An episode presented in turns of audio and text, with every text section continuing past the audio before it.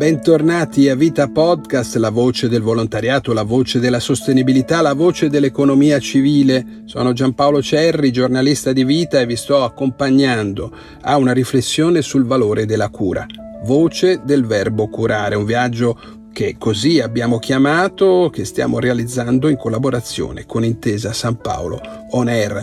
Lo facciamo insieme a cinque autori che su questo tema hanno davvero riflettuto approfonditamente. Si tratta di Walter Benjamin, Simone Weil, Edgar Morin, Luigina Mortari e Orge Mario Bergoglio, cioè Papa Francesco. Con noi c'è il professor Ivo Lizzola, ordinario di pedagogia generale e sociale all'Università di Bergamo, a sua volta uno studioso che sul tema della cura ha fatto riflessioni di grande spessore. È stato proprio Lizzola a scegliere questi autori di cui abbiamo ascoltato negli episodi precedenti che trovate appunto qui nel podcast, alcuni brani scelti, letti dall'attrice Giulia Villa. In questo sesto episodio Lizzola ci porta al cospetto di una personalità che sulla cura riflette davvero spesso, si tratta di Papa Francesco.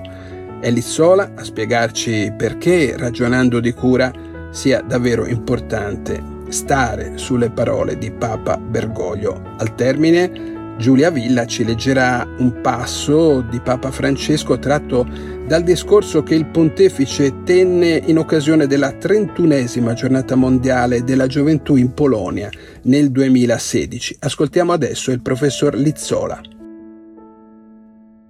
L'ultimo testo è un testo poco conosciuto di Papa Francesco, un testo rivolto ai giovani a Cracovia pochi anni fa. Ma è bello perché è sintetico, come molti dei testi di Papa Francesco, strutturato con attenzione. Parla di Maria e parla degli atteggiamenti di Maria, di tre atteggiamenti. Possono essere una buona conclusione di questo piccolo percorso che abbiamo fatto attorno al tema della cura. E questi tre atteggiamenti sono semplici, decisivi. L'ascolto, la decisione l'azione. L'ascolto che ci propone Maria, Papa di Francesco, è la fedeltà a ciò che incontri. Non sempre l'ascolto è questo. Spesso il nostro ascolto è un ascolto specialistico, è un ascolto selettivo, è un ascolto che decide cosa ascoltare e cosa ha valore. Altro è un ascolto fedele e lascia venire il mondo, la realtà o l'altro, il singolo altro che mi si rivolge lo lascia venire a me e mi obbliga all'incontro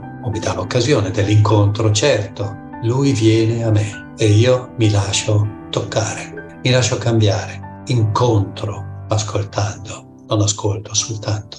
A volte i nostri centri di ascolto hanno le schede per l'ascolto, no? per la registrazione e a volte no, sono luoghi di incontro di storie di uomini e donne che provano l'affidamento, provano a sentire l'attenzione alla promessa, all'attesa di bene da cui siamo partiti con il primo testo. E questo ascolto non può che muoverci, ci chiede di corrispondere, di rispondere per quanto possibile, fosse anche solo con l'accogliere. L'accogliere è un rispondere molto esigente, eh?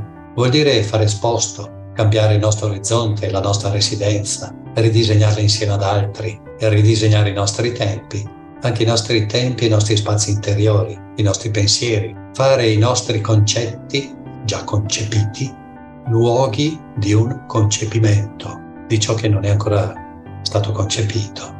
L'ascolto è esigente e l'ascolto ci chiede di scegliere. Secondo atteggiamento, appunto, la decisione. La decisione è più dura della scelta. Ci sono dei filosofi che distinguono in modo raffinato tra decisione e scelta. Decidere è tagliare. Scegliere è accostarsi, accompagnare. Si sceglie una persona, si sceglie un cammino, non si decide una persona. Non ha senso dire decido, no, si sceglie. Qui però appunto il termine che usa Papa Francesco è decisione. Poi nella parte, nelle righe dedicate a questo, viene fuori la densità profonda della scelta. Non è un decidere di un soggetto autorevole che ha conosciuto la verità e sa qual è il bene dell'altro. Assolutamente no. La decisione viene dall'ascolto, appunto. È scelta di una fedeltà, di un cammino, di una vicinanza, di una dedizione, di una dedizione. Decidere è cogliere una dedizione, è dedicarsi. E dedicarsi è dedicarsi sapendo del limite di questo dedicarsi, sapendo che dedicarsi non ti dà grandi visibilità, grandi primogeniture, non ti fa apparire autore di chissà quale opera. È dedicarsi, è accompagnare, è essere affidabile, è curare i dettagli, riprenderli, ridisegnarli, no? ripartire anche dagli errori. È questo dedicarsi. È dedicarsi a qualcosa che non sai dove andrà. È dedicarsi, che è anche lasciare, lasciare andare, lasciare essere, come con i figli, come con le figlie e bisogna lasciarle andare. Appunto, decisione come dedicarsi, infine l'azione. Tra l'altro, eh, Papa Francesco nel testo, lo ascolterete, parla di un'azione fatta in fretta, di un'azione come messa in viaggio. Maria ha fretta, no, non c'è da, da lì a temporeggiare, a preparar bene l'azione, no. E qui è interessante perché è un'azione che deve partire subito, senza prepararla, tenerla troppo sotto controllo. È un'azione nella quale entrare con un certo entusiasmo. Se c'è bisogno di te, non c'è mica tanto tempo di preparare, di progettare, di tenere sotto controllo tecnicamente perché devi risaltare la bontà della tua azione. No, la tua azione ti deve portare là, poi capirai, capirai cosa serve. Maria va da Elisabetta, ha bisogno di lei, la serve, la cura, non ci pensa due volte. Va dove deve essere. La tua azione deve andare dove devi essere. Tu devi ritrovarti nella tua azione, nella tua azione ti ritrovi, è bellissimo questo. Nella tua azione ti ritrovi, nella tua azione vieni ospitato, vieni anche migliorato, riesci ad esprimerti, ti ritrovi lì. Qual è l'augurio più bello che noi possiamo farci reciprocamente? Con questo augurio io chiudo i miei corsi in università per i miei educatori, i miei psicologi, i miei assistenti sociali. Vi auguro, ragazze e ragazzi, di vivere l'esperienza di ritrovarvi là dove dovete essere, nell'azione in cui dovete essere. Questo è l'augurio. L'ascolto, la decisione, l'azione di Papa Francesco.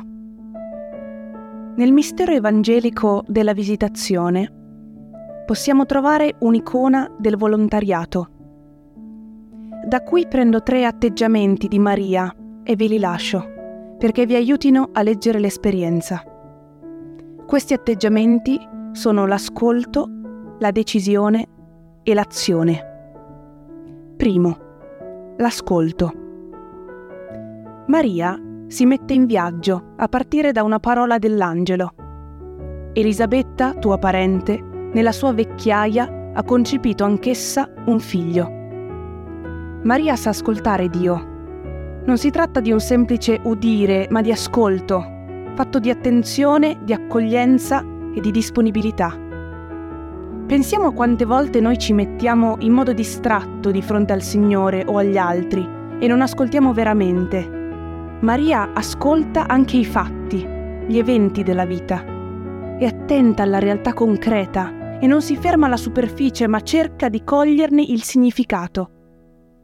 Maria ha saputo che Elisabetta, ormai anziana, aspetta un figlio e lì vede la mano di Dio, il segno della sua misericordia. Questo succede anche nella nostra vita. Il Signore è alla porta e bussa in molti modi. Pone dei segni sul nostro cammino e ci chiama a leggerli con la luce del Vangelo. Il secondo atteggiamento di Maria è la decisione. Maria ascolta, riflette, ma sa fare anche un passo in avanti, decide. È stato così nella scelta fondamentale della sua esistenza. Ecco la serva del Signore. Avvenga per me secondo la tua parola. È così anche alle nozze di Cana, quando Maria si accorge del problema e decide di rivolgersi a Gesù perché intervenga, non hanno più vino. Nella vita spesso è difficile prendere decisioni, sicché tendiamo a rimandarle, magari a lasciare che gli altri decidano al nostro posto, oppure preferiamo lasciarci trascinare dagli eventi, seguire la tendenza del momento. A volte comprendiamo quello che dovremmo fare, ma non ne abbiamo il coraggio, perché ci sembra troppo difficile andare controcorrente. Maria non teme di andare controcorrente con il cuore saldo nell'ascolto decide, assumendosi tutti i rischi, ma non da sola, insieme con Dio. E infine, l'azione. Maria si mise in viaggio e andò in fretta. Nonostante le difficoltà e le critiche che avrà ricevuto, non indugia, non esita, ma va e va in fretta, perché in lei c'è la forza della parola di Dio. E il suo agire è pieno di carità, pieno di amore. Questa è l'impronta di Dio. Maria va da Elisabetta non per sentirsi dire che è brava, ma per aiutarla, per rendersi utile, per servire. E in questo uscire dalla sua casa, da se stessa, per amore, porta quanto ha più di prezioso, Gesù, il figlio di Dio, il Signore. Elisabetta lo coglie immediatamente. A che debbo che la madre del mio Signore venga a me? Lo Spirito Santo suscita in lei risonanze di fede e di gioia. Ecco, appena la voce del tuo saluto è giunta ai miei orecchi, il bambino ha esultato di gioia nel mio grembo. Anche nel volontariato ogni servizio è importante, anche il più semplice. E il suo senso ultimo è l'apertura alla presenza di Gesù. È l'esperienza dell'amore che viene dall'alto, che mette in cammino e riempie di gioia. Maria, terminato il suo servizio a Elisabetta, tornò a casa sua, a Nazareth con delicatezza e semplicità, come è venuta, se ne va.